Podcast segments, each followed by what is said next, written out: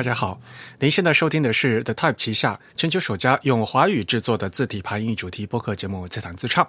我们的字是文字的字，关于文字的畅谈，而不是弹唱。我们的口号是用听觉方式扯视觉艺术。如果您可以脑洞大开，我们的目的就达到了。我是你们的主播汶川西畔东营居 Eric，我是主播黄浦江边清蒸鱼钱真鱼。虽然在荔枝 FM。网易云音乐和微信小程序上也可以收收听到我们节目，但还是强烈的推荐大家使用泛用型的播客客户端来收听自弹自唱。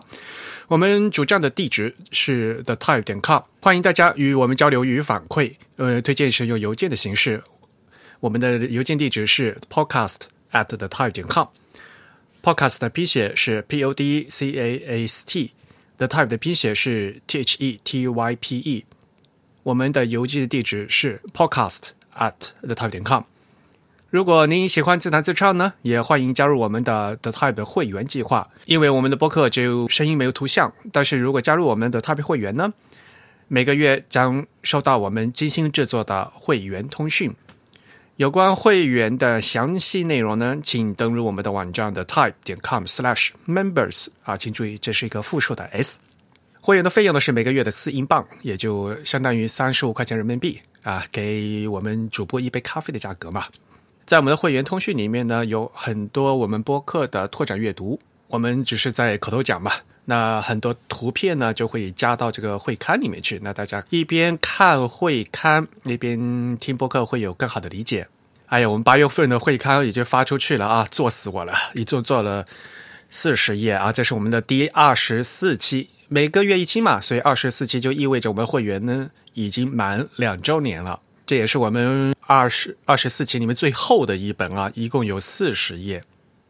如果您不想被这个会员计划所束缚，只是想单纯捐款的话呢，我们也欢迎的。那么单纯捐款的渠道呢，请走支付宝通道，hello at the type 点 com，hello at the type 点 com。尽管如此，我们还是极极力的推荐大家加入我们这个会员计划。我们的会刊两周年，也就意味着我们的会员呢计划呢也两周年了。我们也非常感谢两年来啊有这么多的会员给我们的支持与帮助。如果您是首批加入的会员的话呢，可能就马上就要到这个年度更新的时候了。那请大家不要忘记继续去进行年度的更新。如果一开始就是用信用卡的话，那可能它就会自动更新啊。那如果是用支付宝的话，那个需要你手动更新一下。呃，反正我们也会给您发邮件的。那今天呢，是我们第一百三十二期节目，先跟大家聊一聊消息吧。呃，这个有新闻，现在美国大选应该是最热门的话题了吧？说到美国大选呢，那么我们作为字体播客，也跟大家讲一讲拜登他的这个竞选的用的这个字体，他们那款字体其实是那个。赫夫勒就是赫夫勒他们中心定制的，之前好像也有这个普通商用版的，它是在这个商用版基础上定制了一下，是吗？对，啊，对对对，它有两款吧，它是两款合用的，它好像一直是这样子，就是一款衬线，一款无衬线。像比如说无衬线那款，就是不呃一款粗的几何形的无衬线吧。好像他给奥巴马做的时候，是不是也是这样子？当年奥巴马竞选的时候用的是那个高森吧，也是赫夫勒家的，而且那时候还流行了很长时间。对对对，这整个竞选的活动的话的平面这个造型，对吧？字体呢是其中一个非常重要的元素而已。嗯，这个字体呃用在他们的整个活动的现场还是非常有效果的。不过看起来也就是中规中矩吧，虽然看来不是很很所谓的很出彩啊，但是总比那个川普好吧？那哎，算了，川普我们就不说了。嗯，对，其实某种程度上，我觉得跟当年奥巴马团队的选择是比较相近的，整个感觉上。对，没错。我甚至怀疑很多人根本分不清，他他这款新的这款无衬线体叫 Decimal 是吧？啊，是这么念吗？对，就是那个呃，十十进制嘛，是吧？这款字体我感觉跟其实跟高登当然比较起来会有很多不一样的地方，但是你让人一眼看上去，我觉得他们是同一种感觉的字体 啊。没错，这个就是很流行，现在这种粗的呃，有一点这个几何性的无衬线体嘛，最近很流行嘛。嗯嗯，这个无衬线的话就用的用 decimal 嘛，衬线配套的用的那个，它那个是叫 mercury 是吧？对对，嗯，水银，水银，水星，嗯，mercury 反正是一款是非常实用的一款，就是用于可以用于耐用的，够用在正文上面的一款衬线字。对，我觉得那个 mercury 其实已经。好像已经发布很久了，一直在这个 Hoffler 他们的那个网站上，是一款家族比较大的一款衬线体，很适合用在正文的这个环境上面。对，它排长文也是很好看的，所以就说非常耐用嘛。他们家这个字体啊，也是琳琅满目嘛。我上个月刚找他们，就是借找他们，让他们寄了一本这个样本册给我。嗯，他们那个做的也也挺好的。这个字体样章嘛，其实，在屏幕上哈，这个 PDF 也都能看了。但是呢，我还是个人还是想要看这个实际印出来的效果嘛，所以我找他们就是可以，他们可以发送这个印刷的样样册，所以我是要了一本。嗯，好，这就是美国竞选活动都用的字体啊。那我们知道嘛，奥巴马当年登上总统宝座用的呢，就是赫弗勒家的呃。高层字体，那么我们看哈，拜登也用这个浩弗勒假字体，看他能不能竞选成功。好，下一条消息还是关于这个 iPad 的一个 App，就是 Fondstand。Fondstand 应该怎么说呢？它是一个。字体销售平台吗？或者叫字体商店，反正就是集成了嘛。你可以，大家可以到上面呢，就买各家的这个字体。那他们呢也发布了一款新的呃 iPad 的 App 啊，就应用，用户就可以通过这个应用呢，就直接安装这个购买的软件，装到这个 iPad 上面。首先呢，到这个 App Store 去下载这个应用。这个 App 本身还是很漂亮的，这看样章啊什么都很方便。然后你还可以直接的购买，然后呢进行下载，安装到这个本地的机器里面。嗯，当然具体这个字体 license 的话，授权的话呢，你还是在这个 Font Stand 内部呢。你首先要是你在上面买的话，就有购买记录嘛，那你就可以直接下载这一类的这个 App。最近非常多嘛，我们。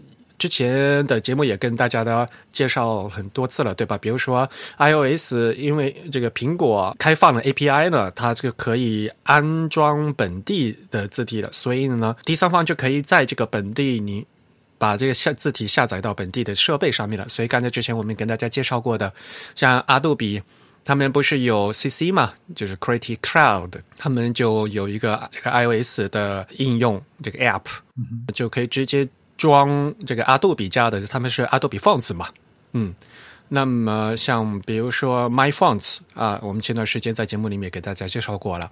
那么中文方面的话，像比如说这个方正啊，方正他们的自家这个 App，嗯，自家的这个应用的话，也可以看方正的软件，然后呢安装方正的软件啊，装到这个 iOS 的设备上面去。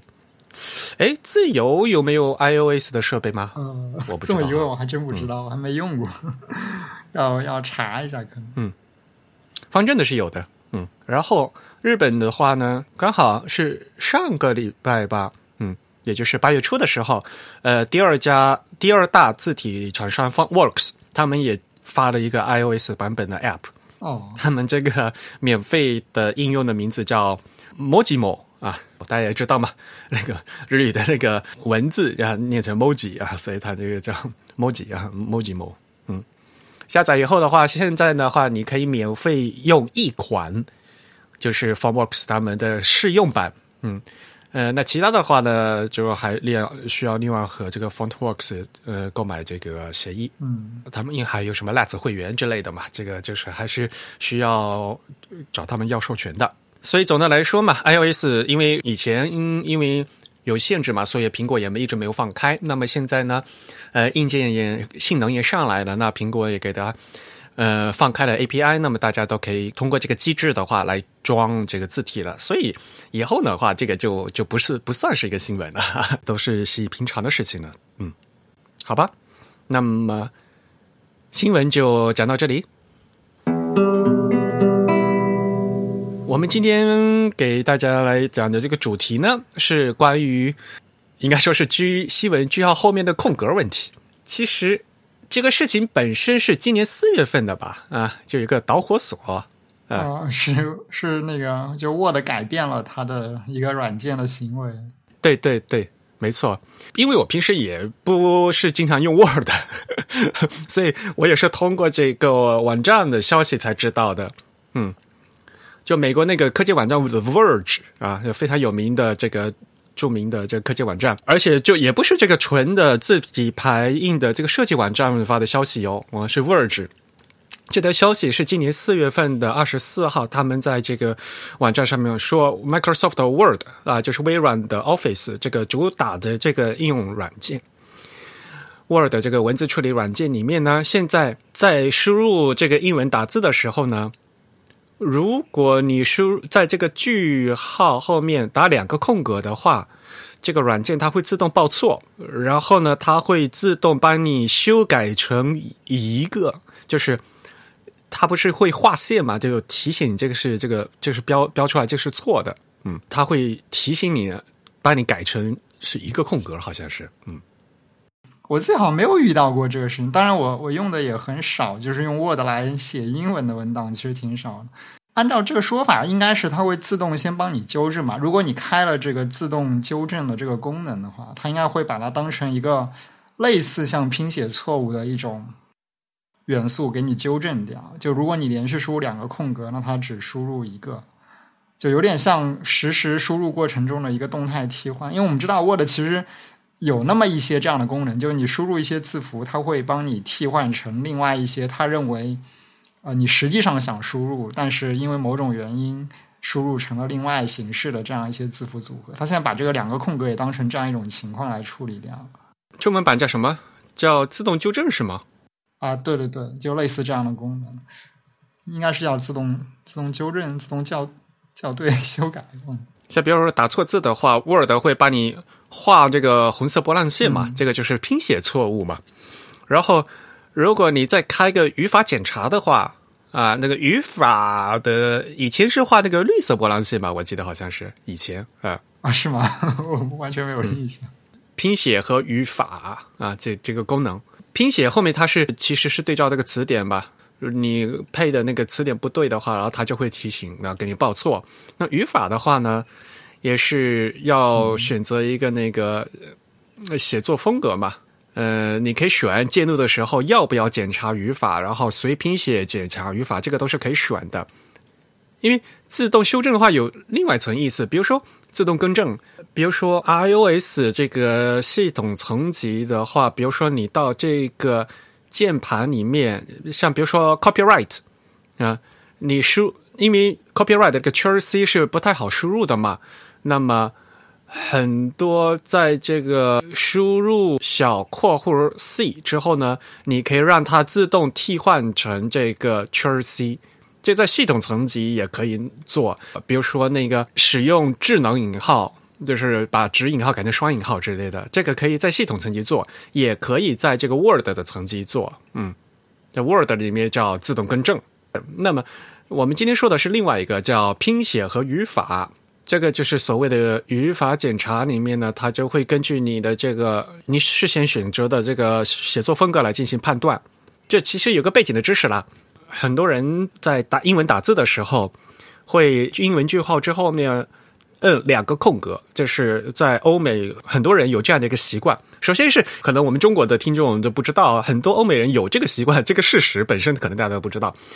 因为标准的那个英文打字，大家也知道，英文是按词分写的嘛，所以单词和单词之间是要有一个。空格的。那打字的人就要手动输一个空格嘛，然后英文的正常的标点符号后面呢，那比如说逗号，还有比如说这个冒号的后面的话，你英文打字的时候也是需要手动输一个空格的，这是正常的这个英文打字的这样一个基本的习惯，嗯，也成为一个规范了啊。那么现在，今天我们说的这个句号啊，那一整句话结束的时候呢，老式的做法呢，就是这一句话结束，为了突出这句话已经结束，打一个句号之后面要打两个空格。那么现在就是说啊，我们还是不要打两个空格了，呃，还是回来用一个空格就可以了，呃，是这样一个事情。那么在英国输入英文书的时候呢，就变成有两个派别，就一个所谓的在句号后面打一个空格的这个。一个空格派，还有另外就是还有打两个空格的那个双空格派，这两个派别就一直都在争吵啊啊，就是说到底是一个空格好还是两个空格好？那这次的微软这个 Word 呢，就终于呢，在这个啊，像你像到二零二零年呢，终于在四月份的这个软件更新的时候呢，认定的就是说在句号后面打两个空格是不对的，然后呢会替换成呃一个空格，嗯，这是这个事情。它这个应该是可以关掉的吧？这个这个修正的功对，没错，是的，就是说，就是所谓的软件，它会自动多情的嘛。用手机的时候，不是有那个什么拼写错误，它会自动多情的帮你搞吗？呃，提示一个词，所谓的自动更正，它会自动跳出来。如果你觉得不好，或者我就是要打这样子的话，你还是可以覆盖的嘛。嗯，你可以选嘛。但是问题呢，就是有一个设定的默认值的问题嘛，就是所谓的这个标准啊。那微软的这次的判定标准它就变了。以前你在句号后面打两个空格的话，它也不会去纠正你的。但是现在呢，句号后面打两个空格就会判断你是错的，然后呢会帮你改成一个空格。嗯，所以呢，The Word 就是这个大标题。现在呢，就是说微软的 Word 会把双空格当成错误指出，结束了呃结束了这场世纪大争论。啊也有点标题的。如果熟悉这个英文打字的朋友的话呢，可能就知道啊，句号后面打两个空格这个习惯，可能年轻的朋友都不知道有这个习惯哈。嗯，在欧美的话，因为他们以前在电脑出现之前的话，是用的真正的 word processor 吧，就所谓的字处理机、文字处理机嘛，当时还叫嗯，真的有一个机器叫文字处理机。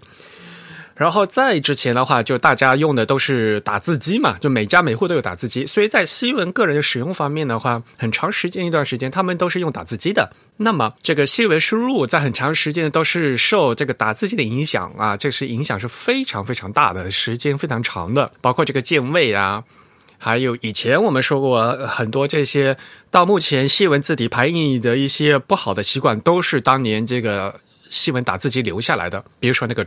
直引号啊，那么这次这个句号后面这个空格问题呢，也是有单空格派和双空格派嘛，他们就互相一直都在争吵。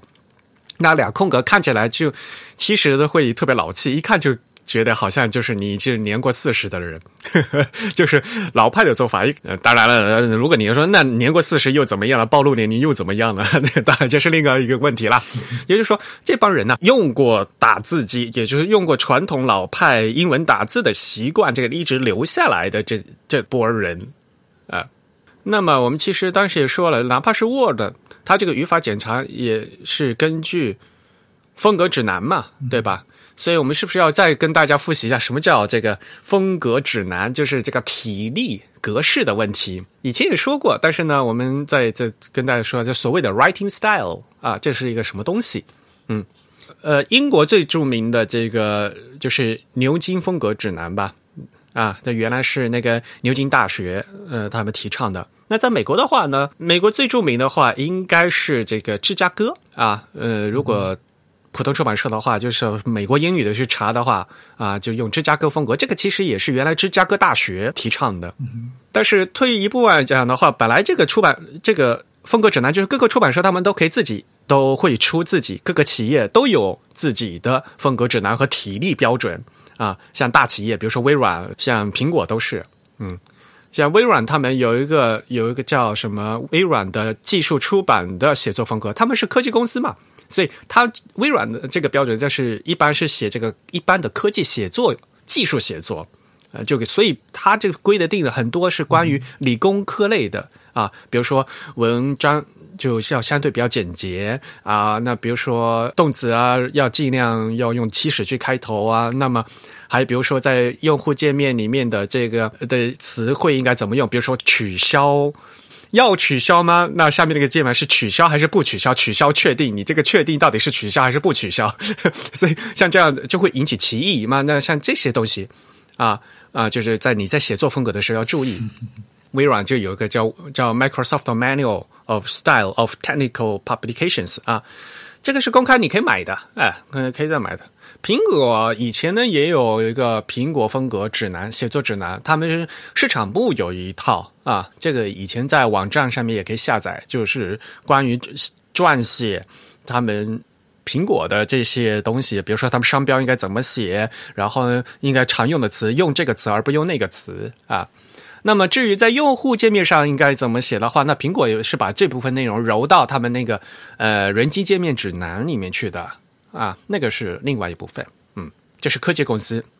那么芝加哥风格。指南的话，可能就是比较一般的啊。那像哪怕是我们在中国、在日本的呃出版社，如果你去参照美国英语、美国英语习惯用词和标点符号怎么用的话，如果你想去查第一第一本去查的这个风格体例指南的话，可能就是这个芝加哥大学的这个风格指南。那么在美国，还有比如说。美联社的一个风格指南，因为它本身是报社嘛，美联社大家也知道，所以他写的这个风格就会会比较就不是偏科技的。那芝加哥其实也是原来大学里面出的嘛，那也是有一点这个学术背景的。那么，呃，美联社的它的这个呢是一般商务的写作风格，这个提炼的标准就不会有很重的这个理工科类的这个气息。嗯，所以大家可以去查哈，这 The Associated Press Style Book 啊，这个一般的这个商务的写作风格呢，就很多人呢就会参照这个美联社的这个写作风格的标准，嗯，这个体例的，嗯，他们就叫这个风格手册啊，嗯，风格书啊，然后还有 The Greg 啊，这个在美国的话也是非常有名的 The Greg Reference Manual 啊，这个参考手册。然后，在美国的学术界呢，还有另外两家啊，比如说一个非常著名的，就是美国心理学会，他们缩写叫 APA 啊，所以他们甚至有个叫 APA 格式，呃，American Psychology Association 啊，是吗？嗯，美国心理学会，他们虽然是心理学会哈，这个 APA 格式呢，广泛的应用在这个社会科学啊，所以呢，对整个美国的影响也是非常大的。他们这个风格手册。的也是非常畅嗯畅销的，就很其他的行业呢也会参考这的美国心理学会的这本 APA 风格。那我们今天提到的这么多风格手册里面，他们很多里面的内容就是，比如说用词、动词的用法、句法、语法，还有标点符号应该怎么使用。比如说我们这个引号的使用嘛，嗯，比如说。在外面应该第一层用双引号，那双引号里面还有引号的话呢，应该用单引号啊。这个就是像这家风格里面就写的这个，比如说和英国他们的这个，嗯，就是反着的，嗯。那么我们刚才说的这些美国的标准里面，嗯，这个风格者呢，他们都说句号后面要用一个空格了。现在以前是用两个空格的。其实像我刚才我提到的美国心理学会啊，这个 APA 格式。其实他们在二零一九年十月份呢，也是刚刚新出了一版第七版的时候才改掉的。之前他们也是说两个空格是可以的，他们也是等到这次的这个第七版的时候才改掉的。说一句话后面的这个句点，一句话那个句号后面用一个空格是可以的。他们就他们的推荐用法了。嗯，the recommendation for the only one space。After punctuation at the end of the sentence 啊，这是他们的说法，就是说在句末标点后面呢，我们就仅用一个空格啊，这是我们的推荐做法。这是等到二零一九年十月份的第七版才改成这个样子的，所以之前他们一直都是 都是说用两个空格，可能。大家会觉得这个理所当然哈，这一点，呃，其实，在美国的出版界，如果是关注这个写作的人的话，呃，这甚至这个英文打字的，他们每这其实，在英文世界的话，这是一个很大的一件事情，日况已久的一个争吵，这个单空格派和双空格派。这个学术界的话，在美国还有一个，也还有一家也是比较有名的，他们叫美国现代语言学会 （MLA）。Model Language Association of America 啊，美国现代语言学会呢，他们这个风格手题例呢，还写的不是很清楚啊。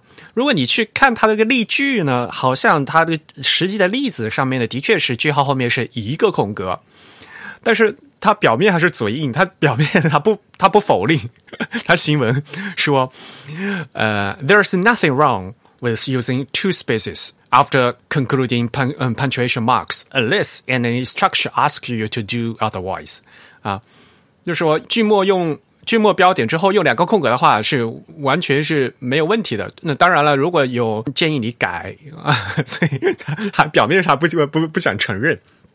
嗯，当然了，无论是美国心心理学会的，他们还是刚才我们说的美国现代语言学会，都是偏学术嘛。他们所以他们要求的会比较老套一点啊，像他们更偏向一定要两段对齐，或者说段落缩进要缩进的非常清楚一些。然后呢，他们也希望呢就是说句子和句子的距离呢要比较拉得开一点，拉得足够开，比较清晰的。所以他们还是更偏好说。呃，所谓的就保守的、比较老式的标准的这个字体排印的这个风格啊，所以呢会有这样啊。尽管呃，实际上呢，大家这个整个潮流呢，还是说要往一个句末标点后面往一个空格方面方向走啊。所以呢，就是说学术界和这个一般的商务界还是不一样的。这个事情说到底呀，虽然吵得沸沸扬扬的了，那微软呢现在呢是站在单空格这一方了。对吧？但是呢，反方也有例子啊，像《The Atlantic》那个大大西洋报是吗？也是一个非常著名的媒体嘛。嗯，在很早了，其实，在早在二零一八年，他们其实就发过一篇文章，介绍了一篇这个学术论文。可见这个句号后面有几个空格，他们也是非常受关注哈。的确是有科学家去做这个实验的，然后他们这个报道里面给大家介绍了，引用了。这个罗切斯特理工学院，这个叫什么心理物理学？他们实验室做了一个实验，然后还发发了一篇论文啊。这个论文的实验的表明说啊，这个数据说，所有读者都能从句号后面两个空格里面受益，这是他们这个测试的这个结果。这个事情就比较扯了。那我们会把这个呃发表的论文的实际论文这个链接呢，哈，也会放到我们的 show notes 里面去，节目节目介里面去，大家也可以去看了。当然，的的肯定是英文的，就如果大家英文好的话，这个英文的论文也要读。他们这个实验其实也很有意思的哈。他首先去问，就你本实验被实验者你是双空格还是单空格，然后呢？他们让这个实验者呢去进行阅读测试，他们发现啊，这些使用两个空格的人，就双空格者，他们自己在阅读这个排版的时候，这个句号用两个空格的文本的时候呢，阅读速度会比这种单空格呢就。快百分之三，这个虽然看起来好像这个百分之三好像这个数字不是很大哈，但是平均每分钟呢就会多九个词，这是他们的这个测试嘛，这个实验做完以后，他们还有这个结论嘛，他们因为他们还研究了这个眼动测试，这个眼球运动测试，他们还说什么眼动记录表明说句号后面有两个空格能促进什么阅读文本的。初始初始化处理就是人脑的这个初始化处理，那看了以后就觉得这个就有点扯了，呃，像原本双空格的人，然后他们自己读两个空格的话，就阅读会更快，这不是废话吗？因为我们从这个字体排印的这个角度来讲的话，其实就读者最习惯的是读的最快的嘛。啊，其实之前我在 Telegram 群，我们自己自创的自弹自唱那个群的时候，我也说过很多，就说这个其实是排版者和阅读者之间的一种默契。你就说我预想的读者看起来舒服会怎么样，那么我排版的时候就顺着读者舒服的方式去排，啊，是有这样的感感觉的。那么读者呢，我读者本身是有这个语文知识背景的嘛？然后呢，大家会有一个公共的这样一个默契在，然后觉得句子应该是这个样子的。那么他读这个排版的这个东西，他如果觉得这排版是顺着自己的这方式的话，那他的他肯定读得很顺嘛。如果他发现这个读的跟自己想象不一样，就会就会咯噔一下嘛。这作为这是很自然的事情嘛，对吗？所以排版啊，是排版师和读者之间是一个默契的啊。这个默契是双方要达成的，不能说我们单方面打破的。所以这个连论文其实也从侧面上证明这一点嘛，因为他自己是双空格了，所以他他本来觉得应该在这里结束，那么他自己在读的时候，他有这个设想，觉得这下一句应该是这样。那他实际看的这个文章是这样的，是这样排版的话，他自己肯定就顺的嘛，对吧？他自己是双空格的嘛。但是呢，如果他给他看的字呢是只有句号里只有一个空格的话，那他肯定就会觉得，嗯，为什么会这样？心里会咯噔一下嘛，就跟我想象的不一样嘛，对吧？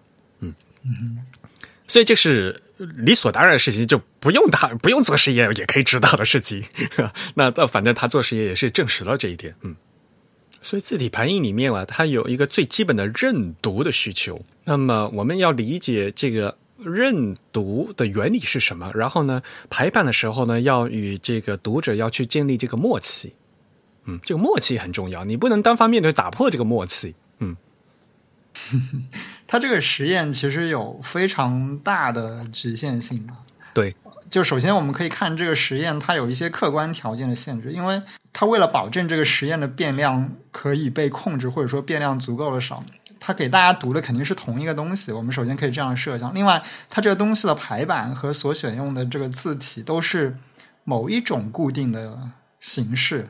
那这个其实就是有问题放在那边的，因为我们知道这个呃字体以及这个排版的方式，其实对阅读是有非常大的影响的。它甚至可能会比你在这个写作中所使用这个空格的风格取向影响更大一点。那么在这个过程中，究竟是哪一种因素影响了你的这个阅读速度，以及对你这个阅读速度产生了什么样的影响，其实是很难确定的。也就是说。这里面有太多前提的这个条件没有被分析清楚，那这些影响的来源以及这个因果关系的推导，可能是会有一些问题的。如果我们用这个非常传统的这个控制变量的方式，比如说我们给大家读的这个文章都一模一样，他们这个差异只是在这个空格的区别上面，我们是不是可以推导出说，就是因为这个空格数量的区别导致了我们这个呃阅读效果的好坏？其实，呃，在我看来，我觉得。直接这样推出来是非常草率的一件事情。是，之前有个前提就是这个 readability 嘛，这个易读性嘛，里面有多少个参数，你首先要设定好。然后呢，如果你这是一个科学实验的话，那你要单纯看这一个变量，这个句号的后面空格是一个空格还是两个空格的话，那你要保证其他所有变量都不变的情况下，然后你再来看。你这个结果如果有区别的话，你才能证明，就是说这个结果是由这个变量所导致的嘛，对吧？这就科学实验的最基本的一个原理嘛。所以这里面其实是有，就是它这个实验设计里面有很多的内容是值得商榷的，有问题啊。对，因为其实就是我们要注意到这样一个事实，就是排版或者说一一个东西它印在纸上之后，它其实是一个。我们可以广义上认为它是一个视觉设计的结果，而视觉设计事实上它是一种连续性的一种操作，它并不是一些离散的变量所构成的。那一个空格和两个空格的区别，其实我们通过这个视觉结果来看，只是句号后面的那个空隙变大还是变小了。这其实是一个连续性的，并不是说这个空隙变成了两个空格的大小，它就会。决定性的产生跟一个空格的大小不一样的这个效果，也并不一定说我们后面如果变成了三倍的这个空格的大小，能产生的这个效果会有会有一个什么样成倍数的关系？这个其实是没办法这样来衡量的。而且我们知道，对于一个视觉设计整体的效果来说，你其中选用的某一些另外的参数可能会互相影响。比如说像刚才他这个实验，他其实在他这个论文里面写了，他这个实验用的是 Courier 的这个。这个字体就是一个等宽的字体。我们知道，等宽字体其实这个空格的呃宽度本身就非常的大，然后这个空格的这个数量的变化其实是非常的明显的，因为它所应用的这个场合，比如说我们最典型的用在这个编程字体的场合，可能程序员要非常明确的可以数出来自己空了几个空格这样子，或者说缩进需要用空格来控制的时候，那个游标卡尺。对，这时候其实空格对于人的这个视觉的影响作用是非常大的。也就是说，我这里多了一个空格或者少了一个空格，我的眼睛是很容易注意到它的。但是如果说我们这个排版选用的字体是其他的，是一种更加常见的用在这个日常报刊书本上面的这样一些字体，那可能这个空格的这个宽度变化不会引起读者那么强烈的一个注意。所以这里的变量控制的方法是。就怎么说是值得商榷的，又或者说，它这单个实验其实是不能说明什么问题的。是的，嗯。还有一个另外一个更严重的问题，其实我们以前在节目也说过嘛，这到底是空格还是空隙嘛？嗯，我们以前说嘛，哪怕西文里面它是按词分写的，也就是说词和词之间是一个空格。那实际上我们知道，我们在排西文，如果你要做两段对齐的时候，排版软件会接管这个词句，然后呢进行拉伸和挤压，要不然没办法做两段对齐嘛。嗯，所以就说这个时候。你认为你是手打了一个 in 的一个空格空格字符进去，但实际上呢，我们读到的这个效果呢是排版软件重新调整过了的，并不单纯的是一个空格的这样的一个宽度了嘛？如果这两段对齐的时候，嗯，对，我们就说这个初衷是好的啊。他原来说一句话结束的时候是需要停顿大一点，这个初衷是好的，这个初衷也是对的，也是顺应我们这个 readability，我们这个易读性。的这个原理的，而且呢，这个一句话后面结束的空格应该比句内的这个逗号后面的空格应该大一些。这个想法本身是也是很自然的嘛。如果你要这样做的话呢，现在这个年代不应该手工去靠空格硬把这个空格撑大啊。以前打字机的时候是没有办法，而现在软件呢，我就应该通过这个软件去把这个空隙拉大，而不是我们手工靠输入这个字符去给它撑大哈。这是非常重要的一个事情。就很多不会排版的人。比如说，就会不停不停敲回车，给它撑大行距。比如说要换页的时候，行距不是靠 这个敲回车来来来做的，因为你在排版软件里面不是有行距调整嘛，有行高调整嘛，还有分页嘛，对不对？我到现在看好多人排版用 Word 的时候，要换下页的时候都不会插分页符的，就是硬敲回车，敲敲敲敲敲到后面去给它跳到下一页的。很多人这个都不知道分页符是什么东西，怎么插入啊？这个就是你排版方式的问题，因为这是个样式，要靠排版的控制去，而不是要输入这个实际的硬回车或者硬空格来来控制，这是不对的。嗯，这个坏习惯呢是这个打字机过来的。刚才郑宇主播也讲过了嘛，打字机的时代呢，我们用的是像 Courier 那样的，我们所谓叫啊等宽字体嘛，字都是一样的嘛，I 和 W 的宽度是一样的。那么你敲一个，它就挪一个位置；敲一个就挪一个固定的位置，这是由写作者他可以实际控制的。而现在呢，我们实际看 Word 或者像一般的排版软件，或哪怕是 Web 排版，你如果打开两段对齐的话，左对齐不就是？如果你打开两段对齐的话，这个词句并不是你自己可以控制的呀，而是后面由这个软件这个排版引擎来帮你做的，而且它可以帮你做的更好，不用你去硬撑开。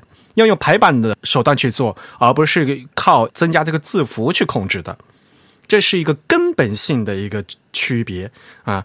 我们之前在跟大家讨论过所谓的中西混排里面中西兼具的问题嘛，不是有一个争论说要不要在手动加空格嘛，对吧？如果大家有兴趣的话，可以翻到我们之前，是我们已经是四年前还是四五年前。呃，录的一期这个节目嘛，大家可以翻过去看。我们也会把这个链接放到我们今天的 show notes 里面去。因为当时我们也是一个争论，就是说，我们也认为中西混排里面的中文和西文之间必须要有空格。我们也认为这个空隙是需要的，但是不应该手动加。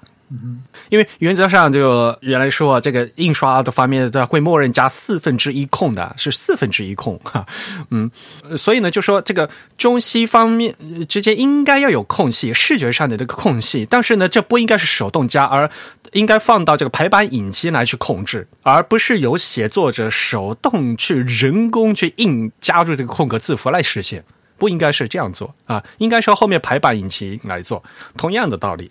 那我们也赞成说，在一句话后面的这个句号后面的空隙，这个标点后面呢，应该空的要比句内的空呢要大一些。但是我们不赞成用人工手动输入空格字符的办法去把它撑大。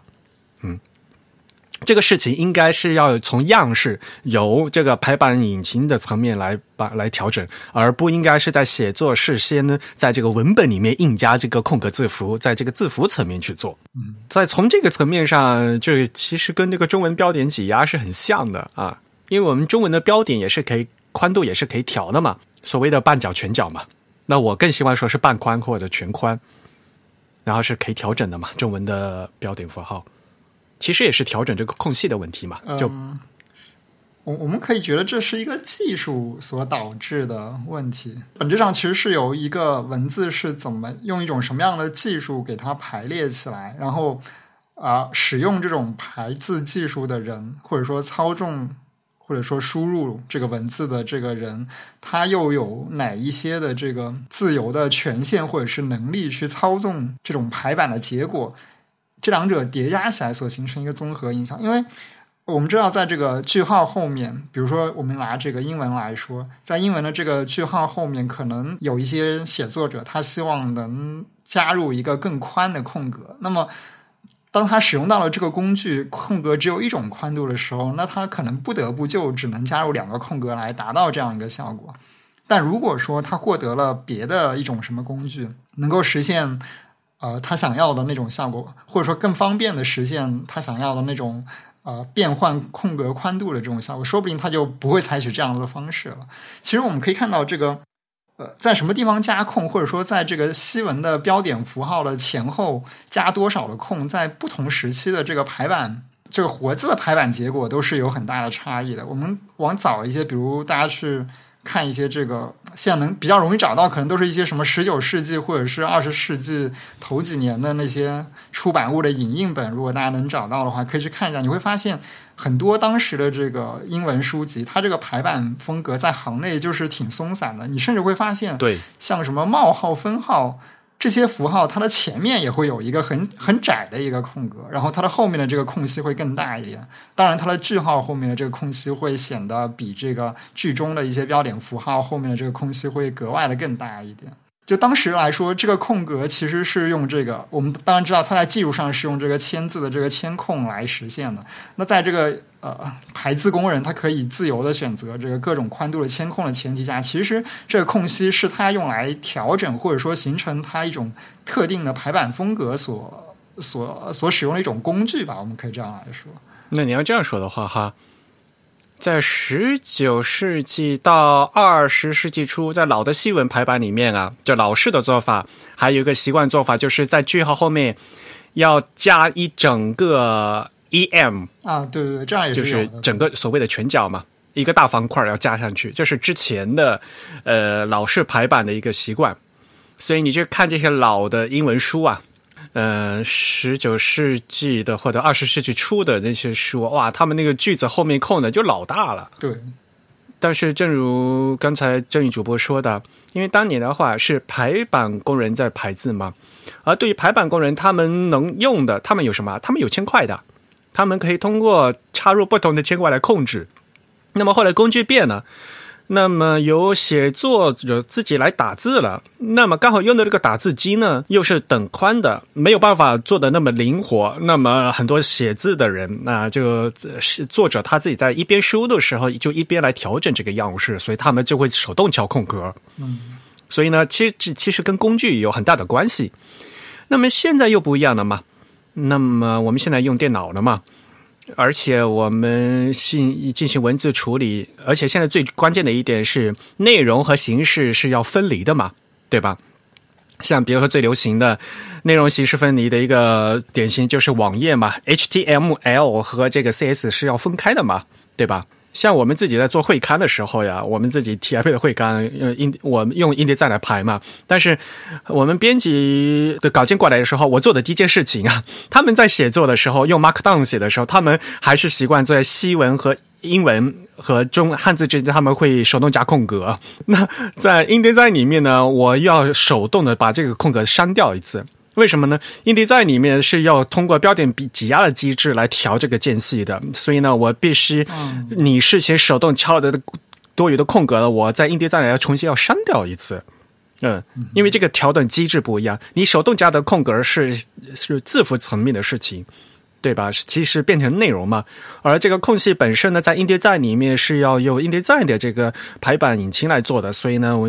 我要给它消掉，然后用这个层次，嗯，这个层级来做。嗯，对，所以新的这个苹果系统它已经开始做这个事情，它已经在这个中西文之间帮你自动补一些空隙进去。iOS 是这样的吗？macOS 有吗？啊，有有也有是吧？对对对，它会它会补一些，就是比如说你在你你输入一个嗯比如说你创建一个文件夹，这个文件夹的这个名称，你里面如果有中西文的话，它它是会有一些空隙的。哦，它好像是加了一个八分吧，就不是四分之一空嘛。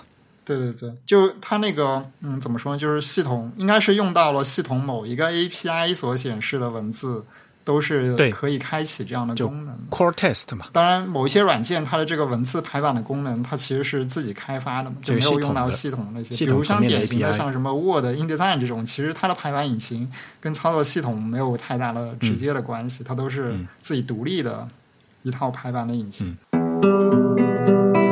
那不过说到中文的嘛，刚才也说过嘛，这其实跟中文那个标点符号的风格也是一样的嘛。呃，就涉及到我们中文标点挤压的风格的问题，标点宽呃或者说标点宽度调整。刚才说句内的这个标点，希望它能够挤一点；那在句末的标点，那个句号、问号、感叹号呢，能希望大一点。那这个需求在英文里面有，在中文里面也是有的，而且。在中文里面呢，我们其实管这样这个风格叫开明式标点嘛。嗯。但是如果不做出版的朋友，可能根本就都不知道，没听说过这个开明式标点啊。虽然你看的会很多，但是没有注意到啊。其实我们以前节目也说过嘛。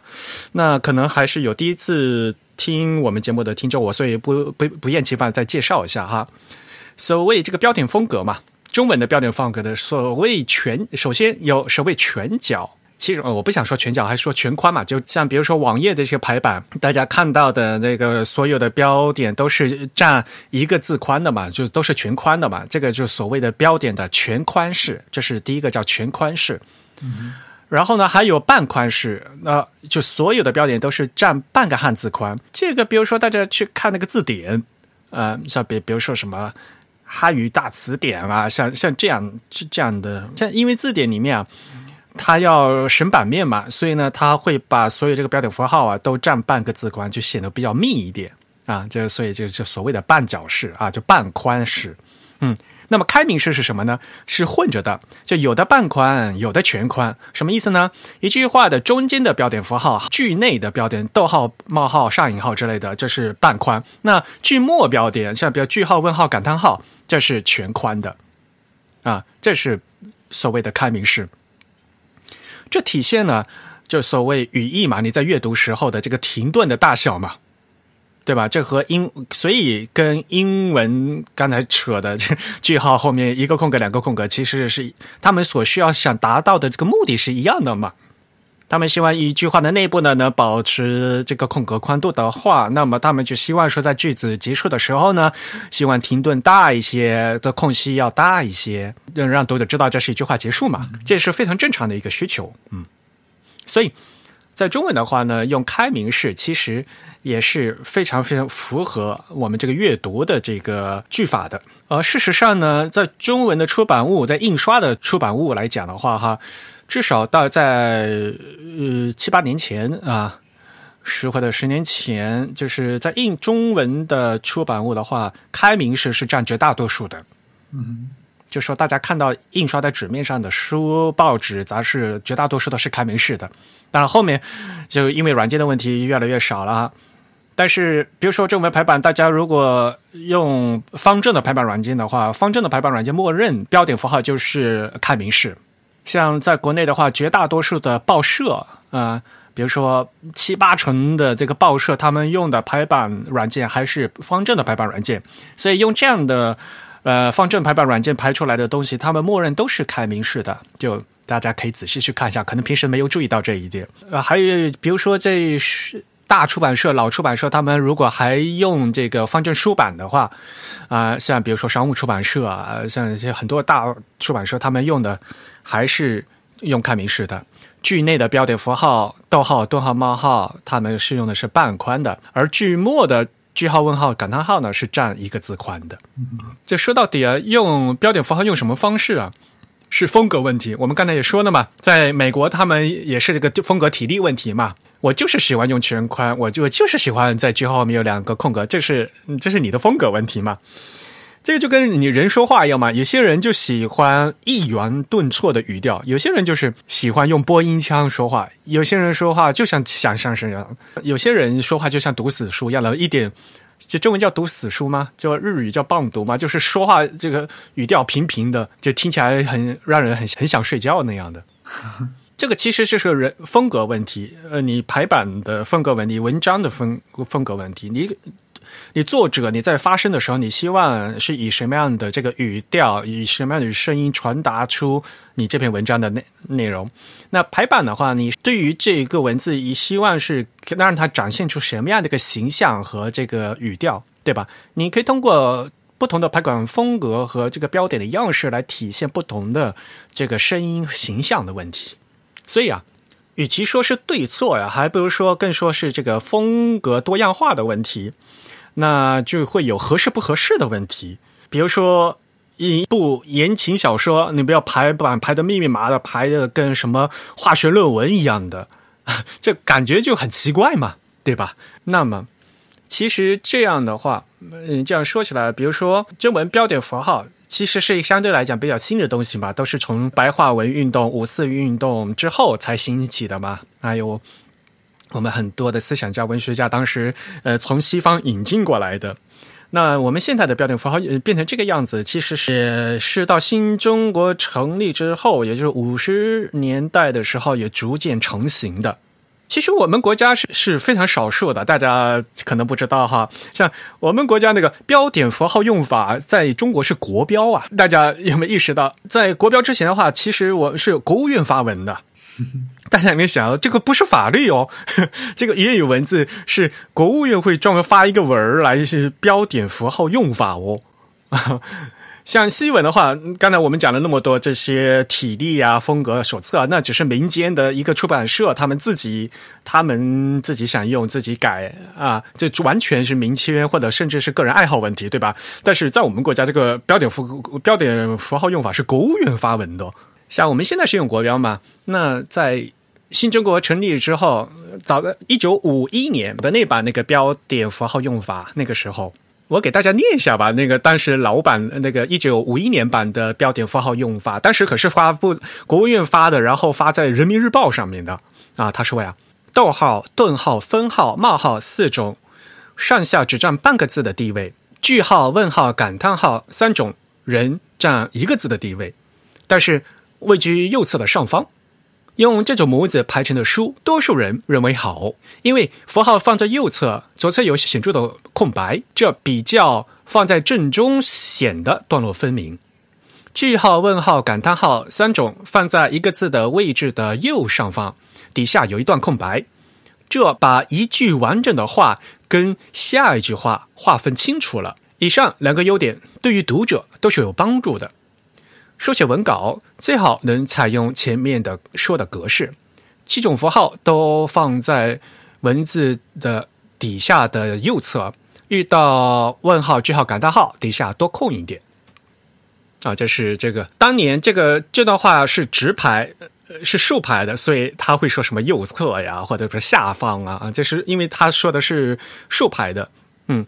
那当然，他后面也他后面也说，如果是横排的话，可以就是换一下，就换成，呃，这个呃符号要靠左侧，然后在右边要多空一些啊。这这后面也是有写的，嗯，这非常有意思嘛。就是我们国家的国务院在一九五一年就已经提出来了，也大家也写的非常清楚了嘛，对吧？像他在那句话嘛，底下有一段空白，这就把一句完整的话跟下一句话划分清楚了。而且他还说嘛，以上这两点对读者是有帮助的，还说多数人认为好，这句话说的也很有意思啊，也不是不是绝对好，但是但是肯定是多数人的认为好，所以他还是推荐这么用的。所以啊，自从那以后呢，中国我们中国内地、中国大陆的这个标点符号用法呢，就都用这样的这样形式。我们也是觉得区分句内和句末这个标点的宽度，也是有助于我们这个阅读啊，增强文章的易读性啊，这也是一个很好的做法。所以中文现在呢，呃，我们内地的一直都很常用的就这种呃开明式。那我们今天说的这个 Word，它虽然修正的是什么句号后面英英文句号后面一个空格两个空格，说的是这个英文体例的事情，但实际这个事情在中文。在中文标点，在开明式，其实都是一直存在，而且一直都被实践的。这也是大家认为好啊，一直被实践下来的啊。这个事情呢，反而在英文时代是等到现在才决定啊。而且在中文排版里面，这个事情的话，由于最近的这个电脑软件没有排版软件没有做好事情，反而做的不好了。刚才说了嘛，方正的排版软件，因为它它默认是开明式，所以呢，这样用方正排版的话，它就是执行的这个决定。但是你换的国外的软件，比如说 InDesign，虽然它有中文版，但是它里面没有默认开明式。InDesign 的中文版里面就没有开明式，这也不是软件的错了。你可以调成开明式，但是很多人就首先你不知道开明式，然后呢他也不会调，所以呢，呃，用 InDesign 排出来的那个标点符号级、标点挤压就排的乱七八糟的。如首先你要会用，然后才能排出好的这样这样的一个风格。说到底。与其说是软件的好坏的问题，但更重要的是要使用软件的人要有这样的知识，要的知道进行决策，要进行这样的风格的。所以这个其实也是字体排印知识，呃，在很多方面呢，在西文和中文方面呢，也都是相通的啊。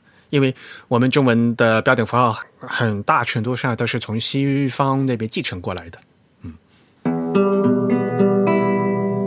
提到这个事情啊，哪怕是美国的心理物理学，他们这样的名校发表的论文，他们其实对这个字体排印的一个基础的这个原理啊，还是有迷思的。你看，你看他这个做的实验、做的测试，这个条件，对吧？字体排有一些很基本的这个易读性啊、易认性啊这些理论啊。这些姿态呀，就我们刚才说的嘛，就说是排版和读者之间的这样双方的一个默契啊，像我们这这这个最基本的一个姿态呀，呃，其实都是很重要的。互相有默契的话，就会觉得顺嘛。你一方要打破这个默契，打破这个规则的话，这个默契就不存在了嘛。那大家会就会觉得咯噔一下，或者会觉得怪嘛。嗯，这是理所当然的事情。问题是字体排印这个默契是建立在语言文字的基础上啊，这跟平面设计不一样。平面设计师会比如说要打破规则，去抓眼球，那让大家耳目之耳目一新的新风格。但是我们这个字体排印啊，文字排版啊，我们是要建立建立在语言文字的这个默契之上的。我们有语法，我们有句法，有这个用字规范，这是全民规范，一个人说的不算的。嗯，我明天说哈，我们嗯用三角号来当成问号，这这就我一个人说的不算的哇，大家不认呐，也不说每个人都是鲁迅嘛。对吧？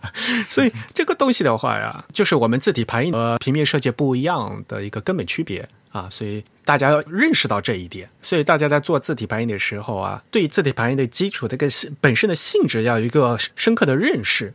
这样的话，你们在做比如易易读性啊、易认性啊，嗯，或者哪怕你要去做实验的话，你在做这个参数变量设计的时候啊。你怎么样进行选择啊？这个才不会有一个根本性的错误，否则的话可能会做绕圈或者做无用功。我有一个想说的，就是其实我们可以看到，比如说在这个英，我们就说这个典型的英语世界，我们今天谈到了这个句号后面这空格问题，我们可以看到，呃，很多在。阐述这类争议的时候，所援引的一些规则，或者说援引的一些规范，他们其实都来自于一些我们称之为风格指南或者是什么写作指南这样子的一些手册呀，或者是一些条文当中。但其实我们知道，风格指南、写作指南这些东西，最初它。或者说，它最核心的部分，它其实啊，并不是一个设计指南。它最核心的部分是教人怎么样去写作的。如果你完整的去看那些指南，它有大量的篇幅是在教你怎么样正确的去使用一种当地的语言来写出一篇别人容易理解或者说符合大多数人阅读习惯的文章。而它在这其中，他们还是不可避免的要提到一些。包括像标点符号的正确用法呀，包括甚至像这个书写中的一些空格使用方法，这样一些呃，很像是排版设计师要面对的这样一些问题。这其实我觉得反映了这样一个问题，也就是说，排版这件事情其实呃，它的根源或者说它的这个来源跟人的这个手写实在是太过接近了。我们知道最初其实没有所谓的排版，大家所有的东西都是手抄，那肯定是有人抄的比你要好看，有人会抄的比你更整齐。但是有些人他可能写字潦草，或者说他这个写字的间距控制的不好。但是如果我们认真去看，我们还是能明白他能传达什么意思的，因为我们有标点符号啊，或者说因为我们有约定俗成的这个语法。在这样一些前提之下，我们发现今天其实我们面对的这个问题，可能比之前的人更加复杂，因为我们今天有了更好的这个工具。对，这个工具给我们提供了这样一种可能性，也就是本来。这件事情是纯手工的、纯经验性的、纯一种像手工匠人式的这样一种技巧，变成了今天可能原理和经验分开的这样一种状态。也就是说，如果说我们我们有一套很固定的语法规则，我们有一种理念在我们的这个脑中，我们只要用这个键盘，一种很抽象的一种输入工具，去向一个电子设备去输入一些信号之后，这个电子设备会把它变成一个我们想象中非常完善的这样一个结果状态。我们今天有了这样的工具，所以我们今天再回过头来看这些空格要空多少，或者说，呃，这个空隙的大小要怎么样调，这里要加一个空格还是两个空格，甚至像我们使用标点符号前后要不要加空格这样一些习惯也逐渐发生了变化。其实这是因为我们今天有了。呃，更加不同于以前大家来处理文字、来排列文字的这样一些工具，所以我们今天讨论这个问题的时候，应该更加的注重我们手中有怎样的工具，我们能不能用这个工具更方便、更加快捷的去实现我们想要达到的这样的一个目的。然后我们再来判断这个目的、判断这个结果是不是好的时候，我们应该怎么说呢？就是不要再去纠结于说曾经它在这个历史传统上它是。呃，有一种什么样的习惯，所以我们今天是不是不得不维持这样一种习惯？我们更应该从这个整体的视觉结果，或者说回到它这个呃最本质的这个功能，也就是呃它能否更好的传达语义，它能否让我们这个阅读更加的舒服，或者更简单的，它看起来是不是足够的漂亮，这样子的一个呃状态来去评判呢？我觉得我们可能更多的应该站在这样一个角度去看待这样一些事情。最关键的，我们底层是怎么样表达嘛？嗯。我们如何更流畅的表达和沟通嘛？我们要把意思传达出去嘛？这是最根本的、本质性的东西嘛？那么，工具，工具其实会变的嘛？像刚才我们说的嘛，我们以前是金属活字嘛，签字排版嘛，然后后来变成打字机，或者我们现在用软件会用电脑来做嘛。那么像以前。软件的话，一般人只是用 Word 的话，那么设计师呃会用 InDesign 嘛？但是二十年以后，可能 Word 不存在了，那怎么又怎么办呢？对吧？所以工具是会变的。那么我们现在在用这工具的话，我们必须要了解工具，把工具用好。那更本质的，我们要知道我们的目的是什么，我们要用什么样的方法来实现我们的表达和沟通。这才是我们这个交流最本质的一个问题嘛，要表达清楚我们的意思嘛，对吧？然后呢，而且呢，要表情丰富嘛，对吧？对，我们甚至可以想象这样一种情况，就是未来我们可能打开一本书，每一个人看到的这个结果都是不一样的，大家看到的都是都是自己想要的那种书的排版的样式。其实现在这个电子书某种程度上也已经。有了这样一些效果，但是我们看到今天的这个印刷书，可能大家还是会看到某一个设计师或者某一种出版社固定所啊印出来的一种结果。但这其实也是也是一种技术的限制嘛，就是我们只能呈现一个固定的结果。但是呃，未来的话，其实这样子的限制都是可以慢慢的被一些更灵活的技术所替代掉的，也就是。啊，如果我是一个两个空格的这个爱好者，那可能我看到了所有文本的这个句号后面都是两个空格。但是如果你不是这样子的人，你可以选择我看到所有文本的这个句号，我都是一个空格。嗯，当然了，这其实是另外一个层次的问题了。但是呢，设计师的角度在哪里嘛？对吧？说实话，有的时候呢，平面设计师和排版师。他原来是希望以这样的一个版面的形式去呈现给读者的嘛？他有这个设计的意识是在的嘛？我们在做会刊的时候，我们就是要想用 PDF，要做成一个固定格式，而不是要做成一个可变的这个电子书的，那读者可以随便换字号、换行距的这样一个东西，这是有设计师的意思在的。这是给读者多大自由度的问题。嗯，这是另外一个问题了。像比如说其他艺术形式，哪怕不是排版，比如说电影这个蒙太奇，比如说导演他希望有他有他讲述，他有叙事，他讲故事的方式嘛。